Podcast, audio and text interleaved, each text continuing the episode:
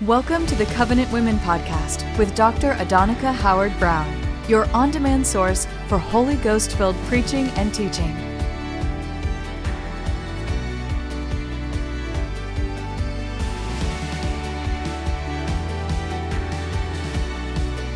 Be refreshed, encouraged, and strengthened as you hear the word today.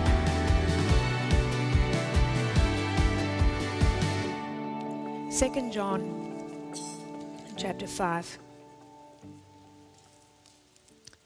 and verse 6. Oh, sorry. Uh, second John 5 and 6. There's no chapter. And now I beg of you, Lady Cyria, not as if I were issuing a new charge, injunction, or command, but simply recalling to your mind the one we have had from the beginning, that we love one another. And what this love consists in is this that we live and walk in accordance with and guided by his commandments, his orders, his ordinances, his precepts, and his teaching. This is the commandment, as you have heard from the beginning, that you continue to walk in love, guided by it and following it what the Holy Spirit is doing in your life, what the Word of God is doing in your life, progressively, as you receive the Word, as you allow the Holy Spirit to do His work, he, they are bringing about a submission. A submission of your spirit to the will of God and the plan of God and the Word of God. A submission of your soul, your mind, your will, your intellect, your emotions. A submission of your body In the world, people's bodies dominate them. Their flesh rules. Whatever their flesh wants, it gets. Their flesh rules their mind, their mind rules their spirit. In God's order, your spirit rules. It rules your, your mind, and your mind rules your body. So your spirit tells your mind, uh, your, in other words, you know, a lot of people allow their feelings to dominate them. But you need to tell yourself, how you're going to feel. I will. This is the day that the Lord has made. I will rejoice and be glad in it. Amen. That's your spirit telling your mind and your emotions how they're going to feel. And then what happens is automatically your, your body is going to come under control. You tell your head how it's going to think, how it's going to feel, how it's going to respond, and your body will come under subjection to you. And it's an ongoing work in your life. Obviously, when you first get born again, your flesh is ruling. But as the more God works in you, the more you see. I, I mean, I have seen the most dramatic changes in people.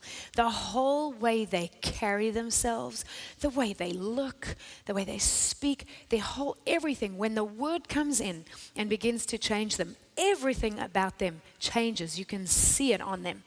And it's, it's just, it's so awesome. And it's all a progression of submitting, submitting, submitting, submitting. A lot of people don't like the revival meetings that we have because you have to submit to the Holy Spirit. And there's some people, they want to be Christians, they want to go to church, they want to do all that, but they don't want to submit to the Holy Spirit. And if ever people don't want to submit to something, they have to find something wrong with it. And if the preacher is saying something that's out of the Word of God that you don't want to hear, you either have to stop and go, Well, I don't like this, but I have to receive it. Or if you reject it, you have to reject the word and you have to reject the preacher. And that's what a lot of, a lot of people get mad at the preacher. And it's got nothing to do with the preacher, it's because they don't want to receive the word that he's bringing to them. Amen. So there's a progressive work in your life of submission. Remember, I said to you, Jesus was anointed without measure. Why? Because he was completely, utterly, in all things, to the smallest detail, submitted to the Father. He did nothing. He was God in the flesh and did nothing on his own, of his own accord, because he felt like it. When he was in the Garden of Gethsemane, he was wrestling with his flesh. You know, the Bible says he's a high priest who understands what we go through because he, like us, was, has been tempted. He's been tempted in everything we are tempted with. He was tempted with, but it says he never sinned. He never gave in.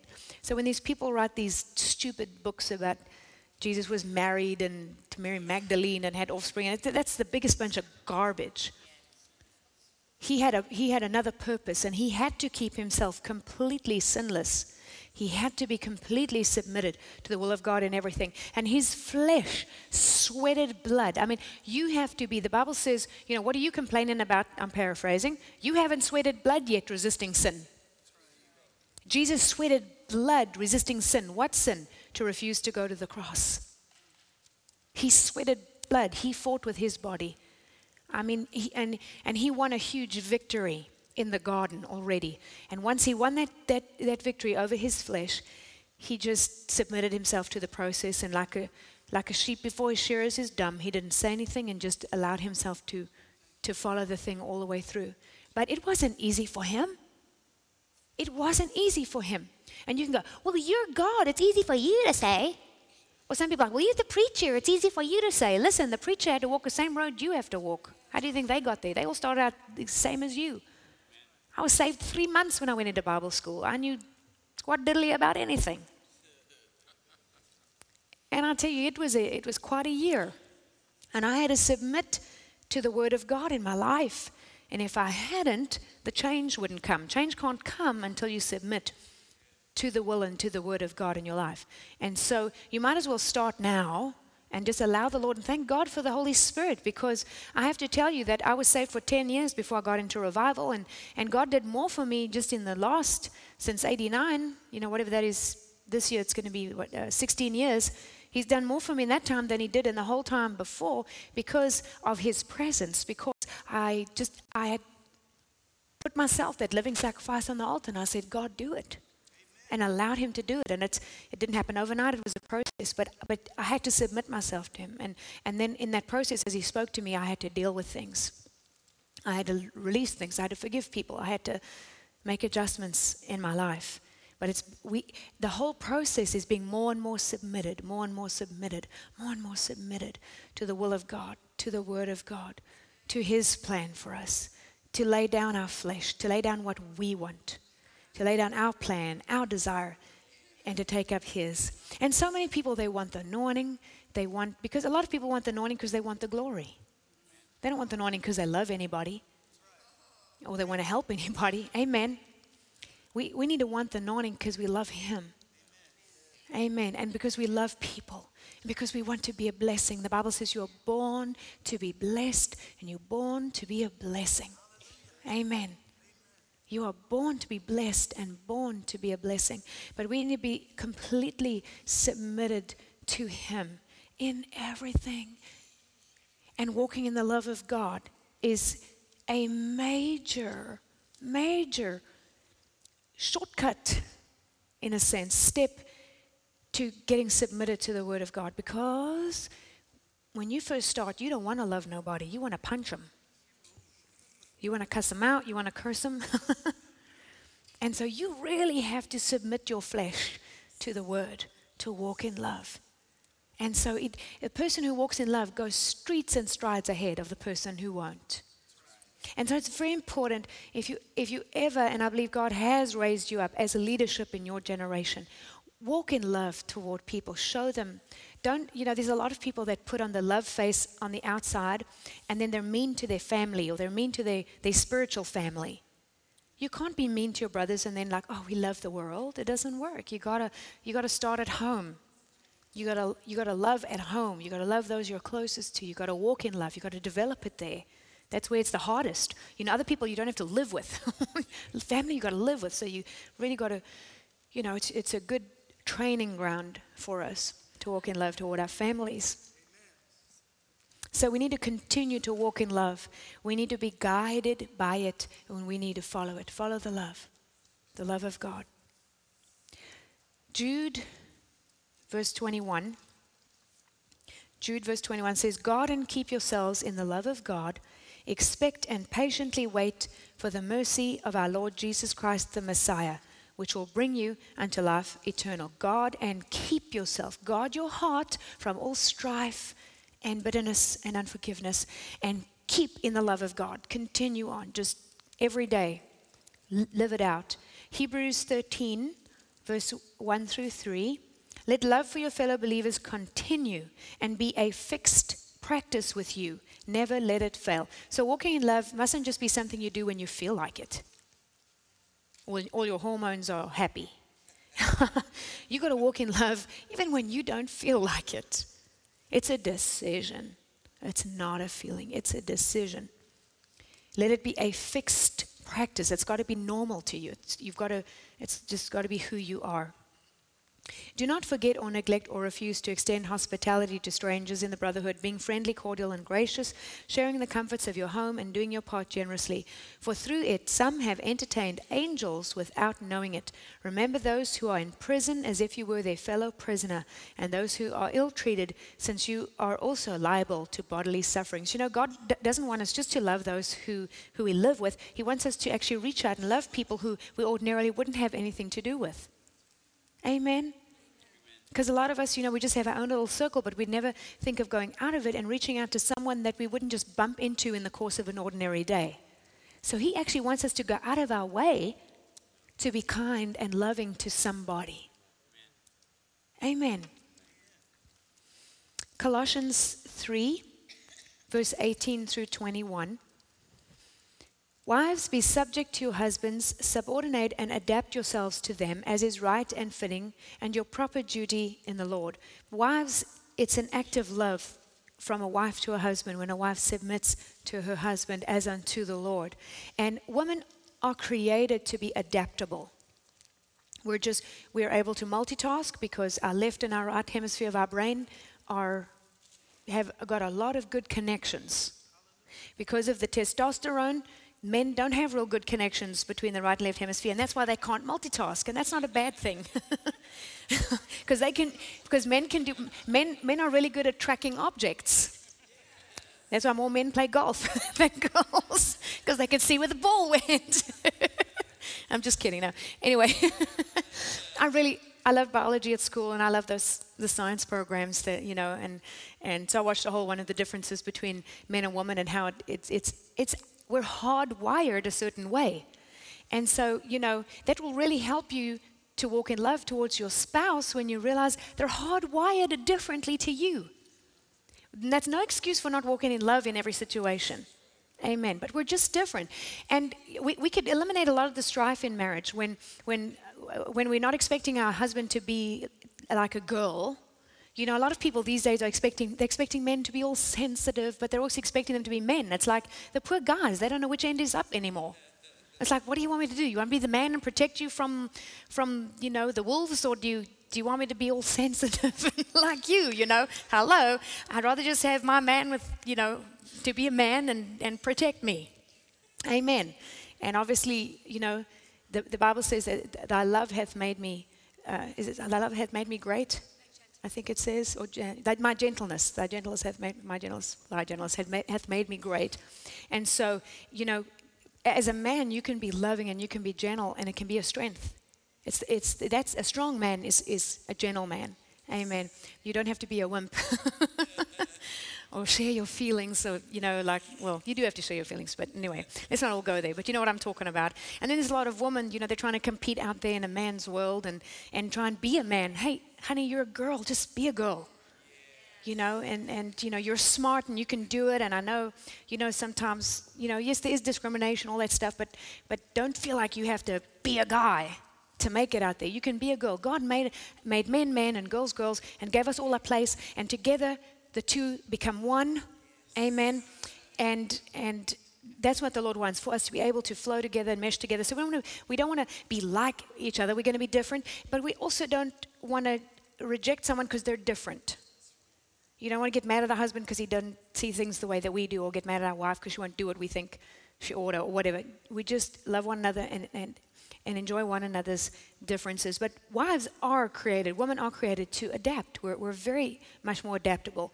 And so it is in a marriage, it is better for a marriage for the obviously the husband has to do some adapting as well to a certain extent to accommodate his wife and to learn to live with her and to learn to meet her needs because every woman is different.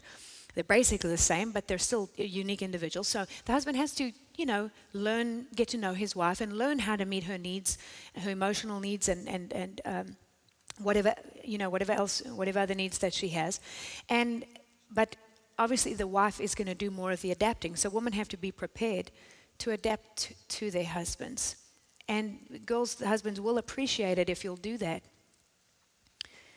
Don't feel like you have to step in and run the show. Let, let, let him run the show. You adapt. You can do more. You can do more nicely and kindly and sweetly than you can by, I said I want you to do this. you know, you get, you, get, you get much more done, ladies, when you do it sweetly and nicely and you pick the right moment rather than just steam, trying to steamroll him and force him because then he just digs his heels in and that's that. Because his mother used to nag him, and the moment you start nagging, he just tunes you out. Amen. So, and we're not talking about being manipulative, but we're just talking about walking in love toward that person. And everybody can still be happy at the end of the day. and everybody can compromise, everybody can still get something out of the deal.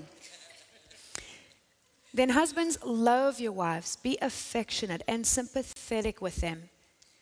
So, be affectionate, be sympathetic. Don't be impatient when her hormones are freaking out. Don't be impatient when she's emotional. A lot of times, girls have to just talk.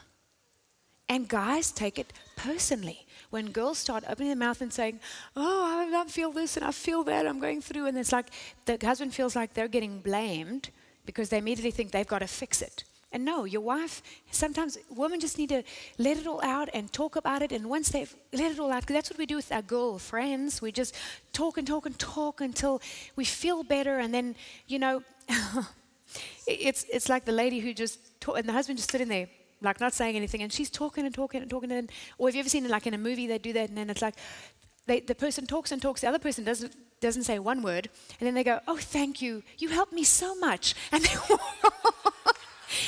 but but they did because they just listened and then in the end you, you talk yourself into your solution you know but husbands don't interrupt and say well you ought to do this and and you know well why don't you try that it's like just be quiet and listen okay don't take it personally. So, I, I, when I learned that, then I could say to my husband, Don't take this personally, honey, because we work together in ministry. So if, if I, am moaning about something, he's going to immediately take it personally because he runs the, the thing. So he's thinking that I'm saying something about the way he's running it. I'm like, This has nothing to do with you. This is how I feel.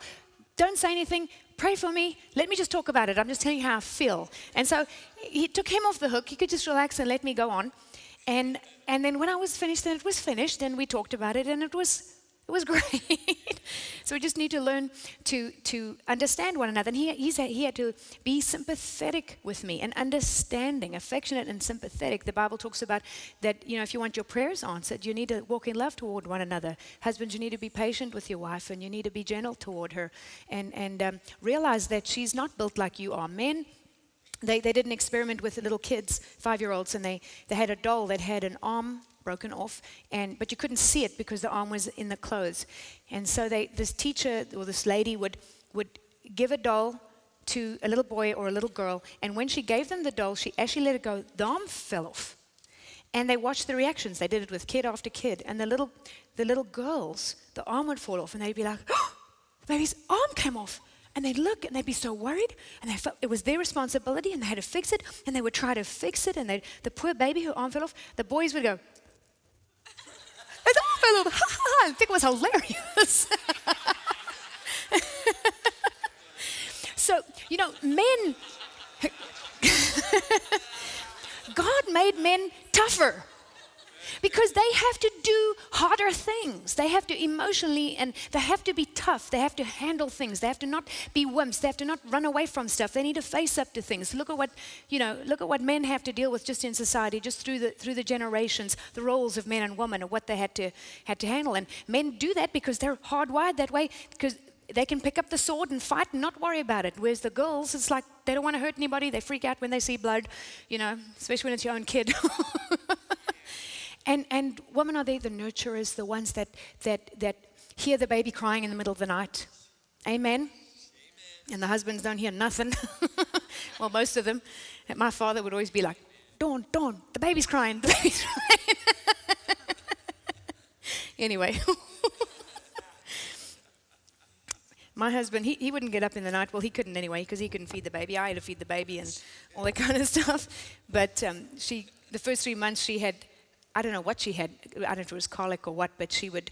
Uh, I, I, couldn't get her to, to get the, the burps up after she after I fed her, and then she would go for hours screaming and screaming, and screaming in pain, which magically ended at three months, thank God. But I'd get to a place where it was like, okay, I can't take it anymore. I'm so tired. I'm so freaked out by this crying baby. I got to hand it to someone else before I throw it out the window. and you never think you get to that place till you're like so tired. And so I'd, I'd, give her to him, and he'd just lie there on, on his warm tummy, and he'd just pat her and pray in tongues, and I'd go try and sleep somewhere else, and he'd just lie there and pat her. So he was good for that. And he wasn't always there when they were tiny, I had to do all the hands on. I mean, I had to change all the diapers. I had to do all the homeschool. I had to do all the medical stuff. But you know what? When they were teenagers, if they, if they had issues, it was like, you're going with your dad. and, I, and, and he, he made up for anything he missed out when they were little. He made up for when they were teenagers. And so we learned to make it work in our family and to function together. And we have to. We've got to learn how to love one another. And I'm just using, just, you know, using that as an example of uh, kids. But we each have a specific place in the marriage, and we need to. There needs to be some give and take, and we need to understand. And husbands, when your wives are exhausted and flat tired, get in there and help. Change the diaper, even if, even it's not the thing you enjoy doing the most. Bath the baby, whatever. Uh, you know, wives. You know, if you if your husbands are whacked out and tired, and you know, do something for them. Whatever whatever you know that they like. And let's let's walk in love toward one another. Let's care about one another. Let's let's not just live together. Let's let's do stuff for each other to try and make each other happy, and and uh, it, will just make for a, a, better marriage and a lasting marriage all year, all the way around. And then it carries on in verse 19, saying, "Do not be harsh or bitter or resentful toward them, men. It's very easy for you to just, you know, like that's it, you know." And so the Bible says, "Don't do that. Be affectionate, sympathetic. Don't be harsh. Don't be bitter." Don't be resentful. Don't just get angry. Don't just write the thing off you know, a lot, lot of times men don't want to talk things out. They don't have the patience for it. You got to just do it. You got to just, you know, suck your manly pride under. Whatever you got to do, just, just sit down. I mean, men, men are not comfortable always opening up about their feelings, but you need to learn with your wife. You've got to be able to open up your heart and do that. If you're going to have a good marriage, you, you're going to need to be able to open up, not just, not just cut stuff off and and, and get, just get mad about stuff. And, and, and there's a lot of men that, are, that treat their families really badly, and they're very harsh with their wives and rough with them and, and bitter against them and resentful. And, and uh, Eh, that's not nice. So you get the whiny, naggy woman, and then, then the husband who's hard and harsh. That's not God's plan for our marriages. Amen. Children, obey your parents in everything, for this is pleasing to the Lord. Fathers, do not provoke or irritate or fret your children. Do not be hard on them or harass them, lest they become discouraged and sullen and morose and feel inferior and frustrated. Don't break their spirit. Your son is not a carbon copy of you. Maybe you were a star football player in university. That doesn't mean that your kid is going to even want to have anything to do with the football. Maybe they want to play the violin. Or maybe you were very artistic and, and you played a musical instrument and, and you can't believe it because your kid, all he wants to do is play soccer.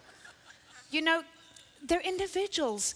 The Bible says, train up a child the way he should go, and that the connotation there is in their individual bent. So find out what your kid's good at, find out what they want to do, and let them do it, even if it's not something you would want to have anything to do with. They're different from you, they're not a little you. And so don't try and force them into a mold and make them somebody that they're not supposed to be. You know, we really tried with ministry not to not to tell our child or put any expectation on them and say, you know, thou shalt be this and thou shalt be that and you're going to take over this and you're going to do this. No, they needed to grow up and find what God had for them. You know, some sons are raised up and take over their dad's ministry, and some of them go and do something completely different. And, and spiritual sons are raised up to take over. You know, you can have spiritual sons as well as well as sons in the natural. But but husbands particularly, sometimes women we can be too accommodating with the children and uh, and let them get away with too much. And sometimes fathers can be like a little too rough and hard on them, expecting too much from them. And so fathers really need to allow the Lord to do a work in their life to for them to to be gentle and kind to their wife while still being the head of the house and having authority over their children being the head of the home, disciplining the children, but still loving the kids and not, not harassing them, provoking them, forcing them, demanding. And br- do not break this spirit. That's not in the love of God. We need to love in deed, not just with our mouth. 1 Corinthians 16 14. Let everything you do be done in love, true love to God and man, as inspired by God's love for us. So God loved us, so we also should love other people truly, not just say it. It's fine. I love you. I love you so much. Oh, I love you. I mean, when Pastor Rodney says, you know, shake someone's hand, tell them you love them, you know, I love you. I love you. it's your deeds that, that are the evidence of, of your love, not just what you say. 1 John 3, 1 John 3, 18 through 24. Little children, let, us not love merely in theory or in speech, but in deed and in truth, in practice and in sincerity. Remember, children will do what you do, not just what you say. And children will be who you are. I mean, what, it's what you say that influences your kid first, then what you do, and then who you are. So it's not just what you say, it's not just what you do, but it's who you are. And that's why it's, when it talks about love being a fixed practice, love needs to be who you are. Because whoever you are, that's what you're going that's what you're going to transmit to your kids. And not just your kids in the natural, but your spiritual kids. And I, I heard somebody say this one day, and I really loved this, and it said, Be the person you want your kids to be. I learned, I learned from example, especially from my mother, because she's a pure woman, she's a good woman. I learned a lot from her. She said she was my example. It wasn't just, you know, some, there were some things that my, da- my dad said that was thou shalt not, and thou shalt not, and thou shalt not. I mean, we knew what my dad expected of us. I mean, he would sit and, and lecture us and tell us, you, you'll do this and you won't do that. And so at least we knew where we were at and we knew what to expect. But my mother was the one that lived it out in front of me. And when I got saved, all I had to do was start doing what my parents taught me to do. Amen. So it wasn't, it wasn't that, that difficult. But my mom lived it out in front of me, even though she wasn't born again. So we need to walk in love in practice and in sincerity, not for our own sake, but for those who are watching us, for those we lead, for those who, and you are an example to everybody. Amen. You know, it's like some of these girls that, that want a singing career, and, you know, they, they come in and they're all sweet and innocent and, you know, come in and they start singing and then get corrupted by the whole scene. And next thing you know, I mean, they're, they're in a, not a very good place and they're very blatant about all the, the stuff they're up to that's not godly. And then everybody says to them, But you know, you're an example to all these 12 year old kids. And they're like, Well, I don't want to be an example. It's like, Hey, it's too late now. You wanted to be the singing star, you, you know if all the little kids are going to want your poster up on the wall and dress like you and walk like you and talk like you. You are the example, so you might as well just accept it right now. By this, we shall come to know and perceive and recognize and understand that we are of the truth and can reassure, quiet, and conciliate and pacify our hearts in His presence.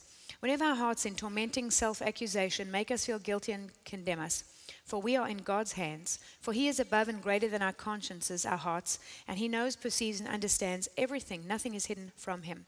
And beloved, if our consciences, our hearts do not accuse us, if they do not make us feel guilty and condemn us, we have confidence, complete assurance, and boldness before God. Your heart will tell you if you're out of line or not. Ask the Lord.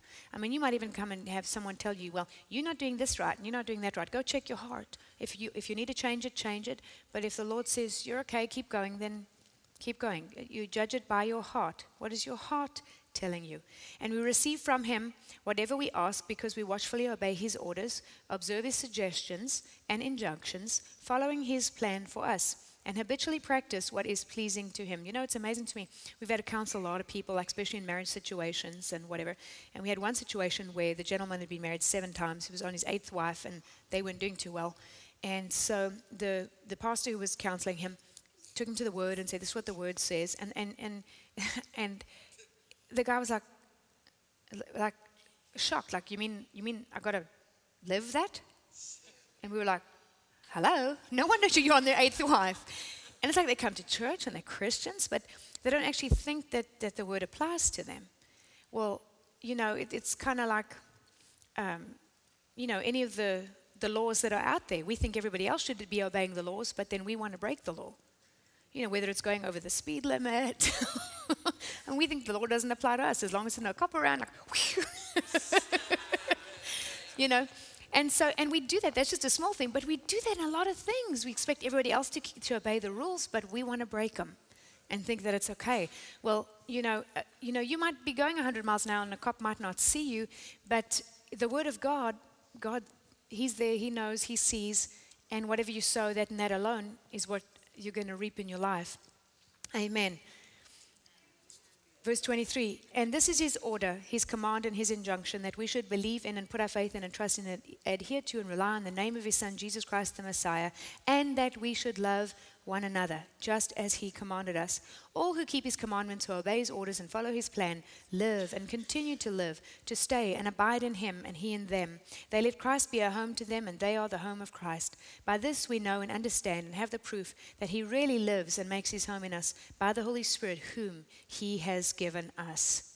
So we really know that God lives in us when we're obeying him. 1 Peter 1 and verse 22, because you know there's a difference between just Jesus living in your heart and make, coming and making his home, dwelling in you. Because he said, Everybody who, if you abide in my word and my word abide, abides in you, I will come. And my Father will also come and will live, will dwell, will stay with you. We won't just visit you. 1 Peter 1:22 Since by your obedience to the truth through the Holy Spirit you have purified your hearts for the sincere affection of the brethren see that you love one another fervently from a pure heart. Love comes out of a pure heart.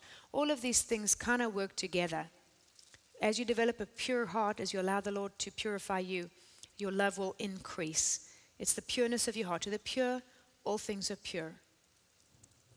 Love and purity go hand in hand as you burn the junk out of your life and allow God to purify you, you, are, you will increase in the love walk. And walking in love, making a decision, walking in love, walking it out, practicing it, will, will cause a purity to come to your own life. It'll straighten you out. 1 Peter 4 8 and 9. Above all things, have intense and unfailing love for one another, for love covers a multitude of sins forgives and disregards the offenses of others. I don't know about you, but I know when, when, we're, we're, all, when we're in a Holy Ghost meeting and everybody's getting touched and everybody's under the anointing, it's like you, you love everybody. Everybody's your brother, your sister, especially your drinking partners. you, you just love them, you care about them. I mean, I'll sit there and I'll watch someone getting touched, and it's like I'm, I, I get so blessed that it starts hitting me. I mean, I'll sit, I'll cry for people. I'll see, I'll see them getting touched, and I'll cry. I'll watch the the one pastor, and I won't say, you know, which one he was, but Pastor Rodney was praying for one of the pastors that visited this week, and I could see he was just standing there, tears rolling down his face, and I and I just sensed such a purity in him. I don't know the man. I've never met him. I don't even know what his name is. I shook his hand once, and that was after that. But I could just see a purity in him. It is openness to the Lord, just a sweet, sweet spirit. Uh, you know, uh, um, I, I, really love uh, Ted Shuttlesworth. I think he's, he's got, for such a powerful gift, he's got the sweetest spirit. Amen. And that's, that's so precious. Verse 9 says, Practice hospitality to one another, those of the household of faith. Be hospitable, a lover of strangers. A lover of strangers. We don't all love strangers. but Bible says we must love strangers with brotherly affection for the unknown guests, the foreigners, the poor, and all others who come your way who are in, of Christ's body. And in each instance, do it ungrudgingly, cordially, and graciously without complaining, but as representing Him. So we might grow in love. We might walk, learn to walk in love toward our family. We might uh, love our friends. We might love our fellow believers. But God wants us to extend the umbrella out and to love and embrace those people that are like not so clean, not so nice, you know, that that we wouldn't normally hang out with, but God wants us to reach out to those people, to love them, to, to care about them. Amen. When, when I saw the little kids that have lost their parents, you know, in that tsunami, I just wanted to go over there and fetch a few and just bring them home. And I thought, man, if there's three, there's probably, you know, 30,000 or 300,000 that have been orphaned by this thing. I mean, if 150, whatever thousand or more people been killed, you must know how many kids are left behind with no family and nobody. And your heart, your heart, when you have the love of God and your heart goes out to be you love, you want to help, you want to do something.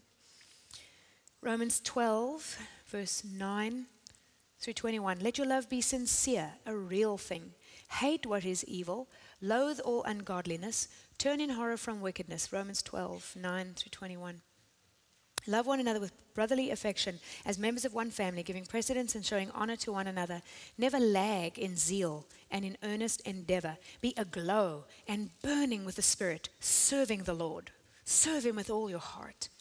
Rejoice and exult in hope. Be steadfast and patient in suffering and tribulation. Be constant in prayer.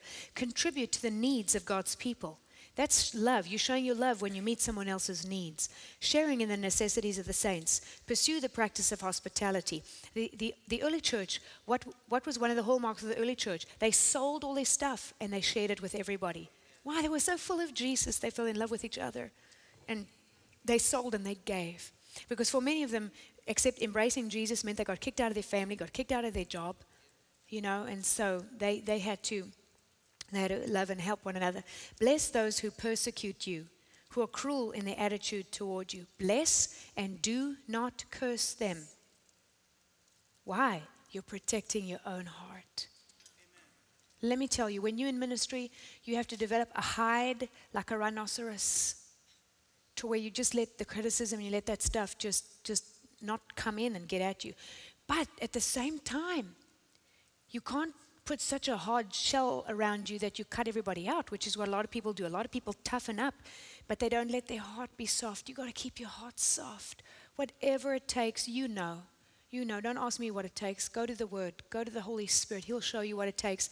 Walk in love. When you walk in love, you will keep your heart soft and you will allow love to be your armor.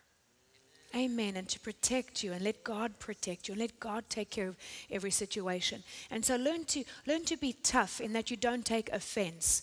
Learn to be tough in that you don't when somebody that you look up to lets you down, that you don't go down with them. Don't go down with the sinking ship.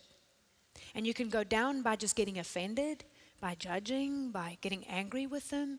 If someone blows it, feel sorry for them, cry for them, pray for them Check your own heart, make sure you walk in right, learn from them.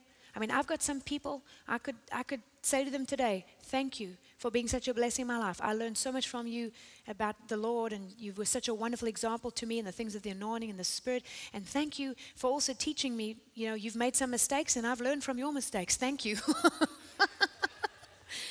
So, so we can learn from one another's mistakes. So develop that hide that doesn't allow you to take offense, but keep that soft heart to where you can still love people, you can still embrace someone. Just because somebody did you wrong and stabbed you in the back and was mean to you yesterday, that doesn't mean that you walk around today like suspicious of everybody and you expect everybody that comes along going to do this to you. I mean, I've, I've, had to work with some people like that too, where they had a situation and they left, it wasn't very nice. They, they were stabbed in the back and whatever. I don't know the real situation because I didn't talk to the other person. And, you know, and then, you know, they worked with us for a while and then we did something they didn't like and we went off and then we were the dog's breakfast because we did this to them. And, and you know, I, I stay away from people who's, who are mad at everybody and everybody did something to them. I don't want to be around people who everybody everybody has done stuff to them because I know sooner or later they're going to be running around telling everybody what I did to them. And it has nothing to do with what I do or, or I don't do, but it has to do with their own attitude or what you do or anything. You know, have, you know what I'm talking about? You all met some people like that. Rejoice with those who rejoice, sharing others' joy. So we need to be happy when other, some other people are happy and they're blessed. We need to be blessed by them being blessed. That's the love of God, is when, especially a lot of times when you're not doing so great and someone else is blessed, it's hard to rejoice. But love will rejoice with that person and say, Yeah, my blessing's coming. Not, that's not fair. because again, that's not fair means you're walking in fear and not in faith, and you're not trusting God in your own life.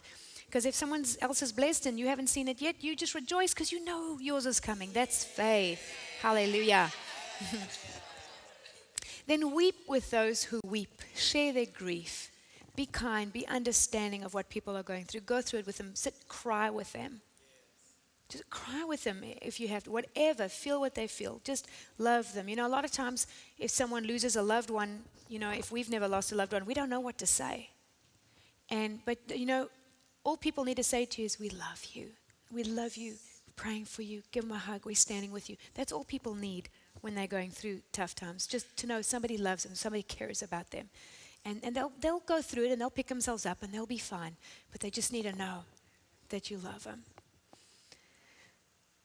Live in harmony with one another. Do not be haughty, snobbish, high minded, and exclusive, but readily adjust yourself to people and things and give yourself to humble tasks don't, don't be too high and mighty that you can't do a humble task. Amen. That, I think that's a problem sometimes, you know, even with like ministry of helps and everything that I see a lot in, in ministries that happens, you have to be really careful that, that and, and we need ministry of helps and that's a training ground for those people. You know, all of us have to do ministry of helps. All of us have to take care of someone else's business before God will give us our own business. And the Bible says, and if we take care of of other people's affairs properly, then, then God will bless us with our own. And so every one of us has to go that process. But never come to a place where when you get to the place and people are serving you and helping you and, and helping you in ministry of helps, that you can't do stuff for yourself and you can't, you know, just humble yourself to do something or to even serve that person if you needed to. So, so don't become so high and mighty that you can't uh, reach down and do something simple. Never underestimate your, I mean, sorry, never overestimate yourself or be wise in your own conceits. You don't know it all and you're never going to know it all. Don't ever think that you do. You might be a leader, but that gives you a greater responsibility to walk in humility. Amen. And many people allow their leadership to, to be an excuse to, to be arrogant. Repay no one evil for evil, but take thought for what is honest and proper and noble, aiming to be above reproach in the sight of everyone. Everyone is everyone. So, um, you know, if, if people are ugly and mean to you, like a lot of times we'll be all holier than thou with our brothers and sisters, but then in the world someone will do something and we'd think nothing of about. But the Bible says, don't repay evil with evil in front of everybody, and especially in front of sinners. You want to you want to live right. You want to conduct yourself right. You want to you want to uh, you know allow the love of God to come out of you and not not your flesh to manifest. If possible, as far as it depends on you, live at peace with everyone. If it is possible, as much as it depends on you, live in peace. That doesn't mean you compromise your standards, but it means that you do everything you can to walk in love and peace and sort things out and make sure things are right in your own life. Like I said, we just leave the door open, and if they want to come back, they're welcome. Amen. Beloved, never avenge yourselves, but leave the way open for God's wrath. For it is written, Vengeance is mine, I will repay or requite, says the Lord. But if your enemy is hungry, feed him. If he's thirsty, give him drink. For by so doing, you will heap burning coals upon his head. Do not let yourself be, be overcome by evil, but overcome and master evil with good. You know, the world doesn't understand that. When they do something to you, and especially if they do it deliberately, and you attack back at them, that's what they expect you to do. But when you respond by loving them and blessing them, they, they don't know what to do with you. They just, they just don't know. It's like takes all the fight out of them. The Bible also says that a soft answer turns away wrath. So someone, you know, can come at you with a loud voice or with aggression, and our natural instinct is to go louder or to go more aggressive, to make yourself bigger, to conquer them. To but but God says that a soft answer turns away wrath. They don't know when, when you when you come back in the love of God, it like takes all the air out of their balloon. they, they, they don't they don't know they don't know what to do with you. Amen. And you might you don't know, but you might be winning that person to the Lord as you do that.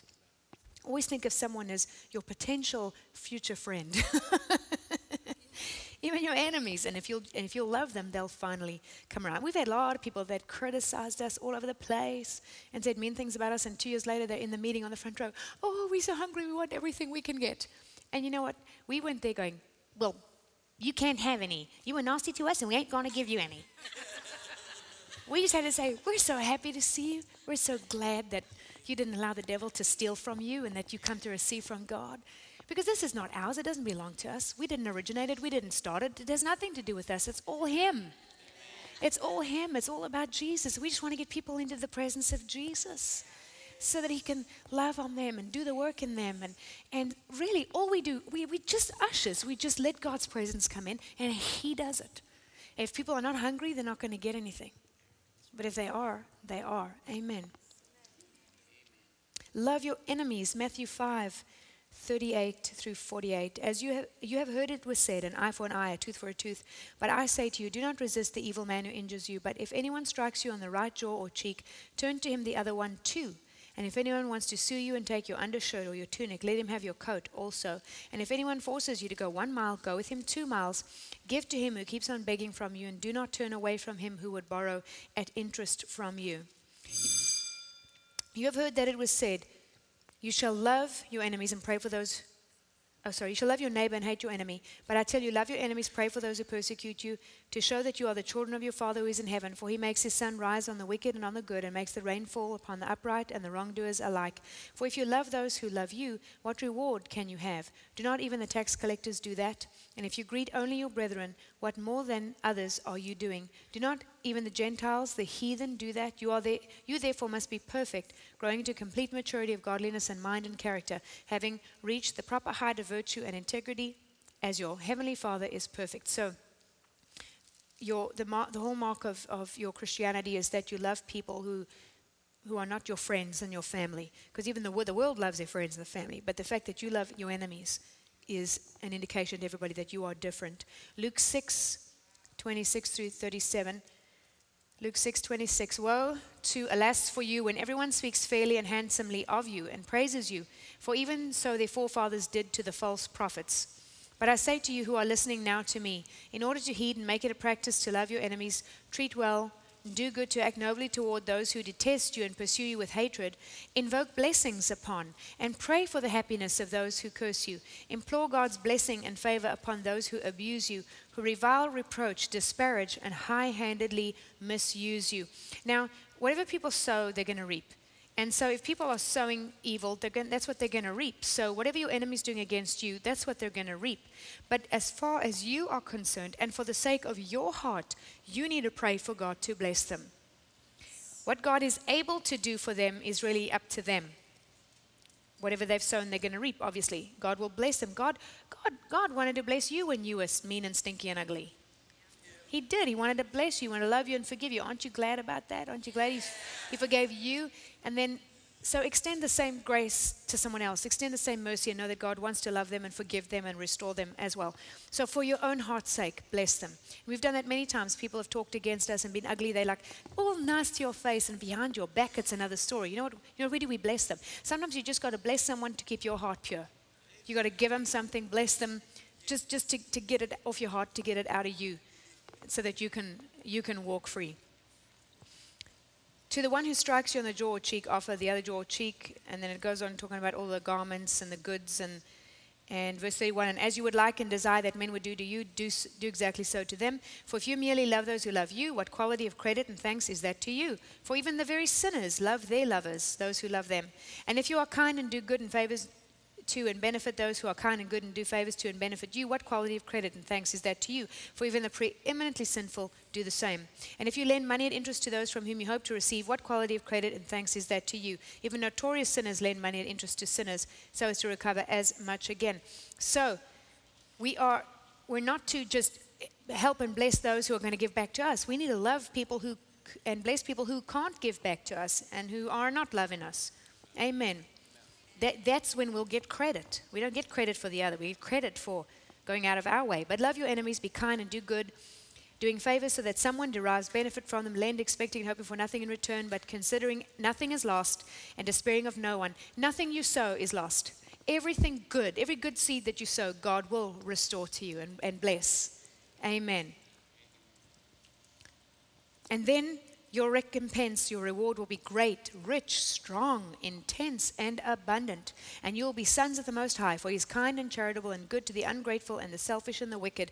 So be merciful, sympathetic, tender, responsive, and compassionate, even as your Father is all these. Judge not, neither pronouncing judgment or subjecting to censure, and you will not be judged.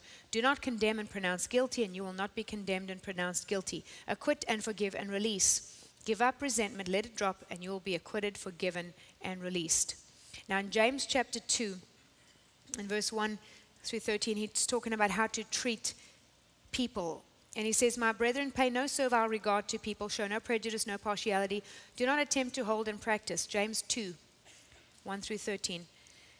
Hold and practice the faith of our Lord Jesus Christ, the Lord of glory, together with snobbery. For if a person comes into your congregation whose hands are adorned with gold rings and who is wearing splendid apparel, and also a poor man in shabby clothes comes in, and you pay special attention to the one who wears the splendid clothes and say to him, Sit here in this preferable seat, while you tell the poor man, Stand there or sit there on the floor at my feet? Are you not discriminating among your own and becoming critics and judges with wrong motives? Listen, my beloved brethren, has not God chosen those who are poor in the eyes of the world to be rich in faith and in their position as believers and to inherit the kingdom which he has promised to those who love him? But you, in contrast, have insulted, humiliated, dishonored, and shown your contempt for the poor. Is it not the rich who domineer over you? Is it not they who drag you into the law courts? Is it not they who slander and blaspheme that precious name by which you are distinguished and called, the name of Christ invoked in baptism? And indeed, if indeed you really fulfill the royal law, he calls it the royal law, in accordance with the scripture, you shall love your neighbors, you love yourself, you do well. But if you show servile regard, prejudice, and favoritism for people, you commit sin and are rebuked and convicted by the law as violators and offenders. For whosoever keeps the law as a whole, but stumbles and offends in one single instance, has become guilty of breaking it all of it. For he who said, You shall not commit adultery, has also said, You shall not kill. If you do not commit adultery, but do kill, you have become guilty of transgressing the whole law. So speak and so act, as people should who are to be judged under the law of liberty, the moral instruction given by Christ, especially about love. For to him who has shown no mercy, the judgment will be merciless. But mercy, full of glad confidence, exults victoriously over judgment. So you that scripture tells us right there, you set the standard for your judgment. If you show no mercy, no mercy will be shown to you. But hallelujah, vic, that mercy exalts victoriously over judgment. And God has given us the command and the ability to walk in love and to walk in mercy. And because of that, we set the tone for the way that God deals with us. Amen.